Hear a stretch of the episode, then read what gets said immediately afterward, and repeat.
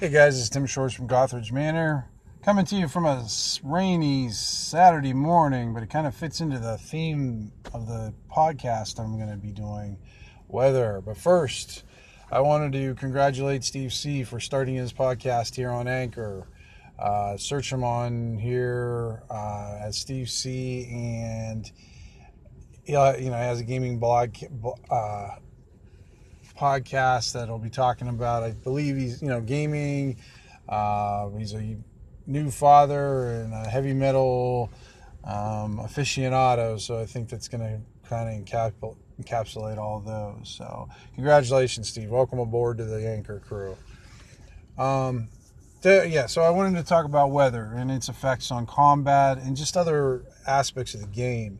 First off, the simplest part is combat. What I usually do like extreme weather or just like rain, um, heavy snow, some sort of thing. You got the deterrence of the you know the the uh, bad footing. Your vision isn't as good, and usually the wind's kicking up, so like that makes the difficulty of the um, missile weapons. So I apply a, you know, some sort of penalty because of the weather, whether it's minus one and if it's real bad, like a minus two. But if you do have a very good dexterity, that nullifies it. So that's one time, you know, in combat where kind of nullifies that penalty. Uh, so yeah, so that's the simplest thing. Now, as for the uh, other aspects of gaming, there I had this one community, well, this group of communities. Uh, they were kind of like a storm cult. They weren't, you know, they weren't sacrificing people or anything, but it was a small faction of religion that uh, worshipped this god more as a uh, a storm god, and um, so during extreme weather situations, they would go into the temple and they would worship. Well, if you're uh, a player and trying to get things from these guys. Well, if there's a storm coming, I, I'll, I'll, I'll rewind just a little bit.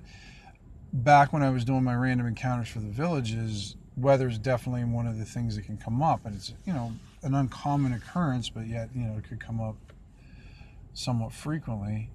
So if they're trying to make some progress in getting information and a storm hits, once that once that storm hits, people are going to the temple and they're not going to be wanting to talk about whatever the uh, party's going to be talking about. They want to. They're going to be doing their rituals and making sure they're taking care of themselves and their family and make sure the storm god doesn't get mad at them. Uh, so the party at that point has to decide whether they're going to wait, watch, you know, and we know how patient players are uh, probably be a massacre because they wanted to properly worship their their god. But it adds another element to your game, another piece of uh, you know depth. So you have this weather that can affect, um, you know, your combat, but sometimes it can affect the whole game itself, as in you know the the, the non-combat section of it. Uh, even like if they're say they're traveling and they've got a long ways to go. I mean, finding shelter, you know, you can get into all those exhaustion levels. I think Harn's the one that uh, is pretty brutal with weather. I mean, weather in in weather can fucking kill you, man. It can it'll exhaust you. You go into this death spiral. Oh, geez, it's it's bad.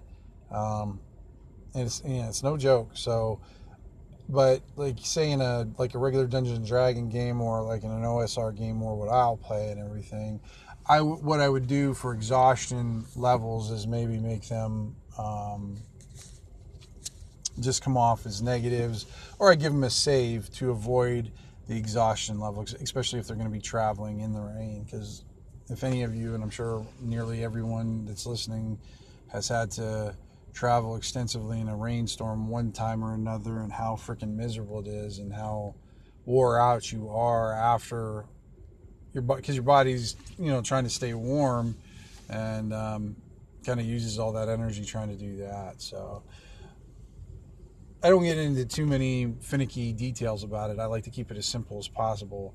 You know minus one minus two at most not not too much more than that but it does have a significant effect um, you know for a d20 game minus two that's 10% man. That, that can be the difference between you know uh, TPK or you know everyone surviving and getting out alive. The other thing I like to do with uh, weather is it sometimes gives like the geography a personality. Maybe you have a storm plain where it's always raining or storming. Or in my example last time was like a dust storm. Maybe you're in some area where dust storms are uh, are pretty bad. You know, and then you get sandstorms in the you know desert. But it adds to the personality of the landscape of what kind of storms they have. Up here, we seem to get our storms. You know, we get our lately. It seems like we get our worst storm, winter storms in um, January, and then we get our. Then it just gets cold in February for the winter time. Know, this year's been a little bit of an anomaly, but people know what to expect. So the culture around the weather basically, you know, kind of what do you want to say? They they they build their life around the weather so they know what to expect. So if the party comes in in like metal armor during the middle of the summer, they're going to be sweating their asses off and I don't get into that much detail, but it's it's just the flavor of it, I guess. That's something I like to add in just to uh, just tell the landscape of the land and the people and how they act and react because that's important to me in my game I, I love building cultures and little small communities with their particular behaviors because uh, to me that's what makes a difference in a game between everybody else's you know. Everybody else has got you know 100 villages medieval type villages where they you know they farm the land or they're mining or they're logging or whatever. And, uh, but if you got a logging um, village on the north side of the hills that uh, is led by some sort of priest of a storm god, then you got something kind of interesting there. You get a little you get a little flavor to the village instead of the you know just a complete genericness to it. Um, and it, it, to me, that's what makes the game fun. So you can take the, the simple and mundane element of weather and make it an interesting character within your game, NPC if you want to call it. Uh, or you can ignore it completely because it's it's just it can be there or not there. I mean, if you're under underground, the like you could actually have it, like the water kind of seeping in a lot more during a rainstorm, or uh, you know if it's uh, snowing outside, maybe the players will uh, exit the dungeon and find themselves in three or four feet of snow. You know, it's it, it can add to the elements like know almost a time crunch. Like the storm's kicking in, the the, the adventurers going in, but if they're in there too long, pretty soon that cave entrance is going to be sealed off because that's just how bad it snows up in those mountains and everything. So it can definitely add like a tense moment or a, you know like i said a time element which i love to develop during my games um, and that's another topic I'll get into in the future. My players will vouch for my my time um, crunch things as a GM, uh, but uh, but I think that's it for the weather today, guys. Uh, I'm about to get ready to go see uh, the Avengers for a second time. Uh, I've got a group of guys who are just getting together. We decided to go watch it. Watch it. Most of us have already seen it once. Um, so there's a lot of details I'm looking forward to checking out, you know, because the first time you watch it, you're just like, whoa. So the second time I can kind of check out a little bit smaller details and everything. So I'm looking forward to that. I've been watching like, I don't know, 100 YouTube videos about all the stuff in Avengers 4 or 3. So now I'm kind of wanting to check it out. So, all right, guys, uh, go find a game, have some fun, roll better than me. Talk to you later. Hey, Tim, it's Matt. Just a quick reply on your uh, post about weather. I think you're exactly right.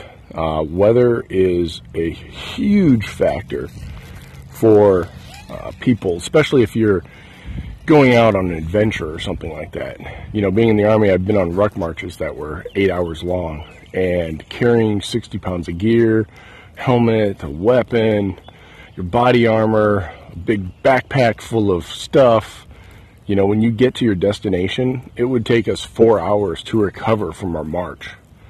How many adventurers, when they get done doing their little overland travel, take four hours to recover, and are perfectly fine entering the dungeon. I mean, I almost want to say, you know, we always talk about how hit points are not just damage. Maybe they need to lose hit points because of a long march. I don't know. Anyway, thoughts. I think you bring up some really good points. Oh, this is Matt again. I have more things to say, but the one minute that Anchor gives me isn't enough. Go figure.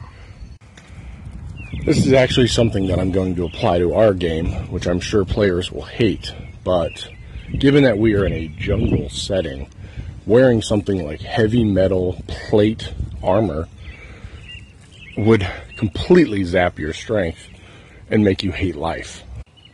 I'm toying with the idea that every hour that you wear plate mail, you lose one hit point. Having worn heavy gear in extremely hot and humid situations, I can tell you that nothing can kill your strength and your constitution and your ability to do things and just make you exhausted than wearing heavy armor like that. Hey, Tim at Gothridge Manor. This is Jason at Random Screed. Hey, I just listened to your weather episode. I'll be listening to the next one here soon, but I thought I'd comment on what you and Matt both said. So I run a long term drop in, drop out BX game that is in a jungle, which I often describe as raining and uh, very humid. And I think that that's the best aspect of weather. I've toyed with making it difficult to wear armor, but the game is so lethal as it is. You know, I just it's hard for me to cause modifiers. And another thing with weather, if both participants of the combat have the modifiers, all you're really doing is make dragging out the combat by giving both participants negative modifiers. So that's something I don't really don't want to do. Combat takes enough of the game as it is, especially if your combat is boring. So there's a couple things to think about. Maybe I'll do this on my podcast later.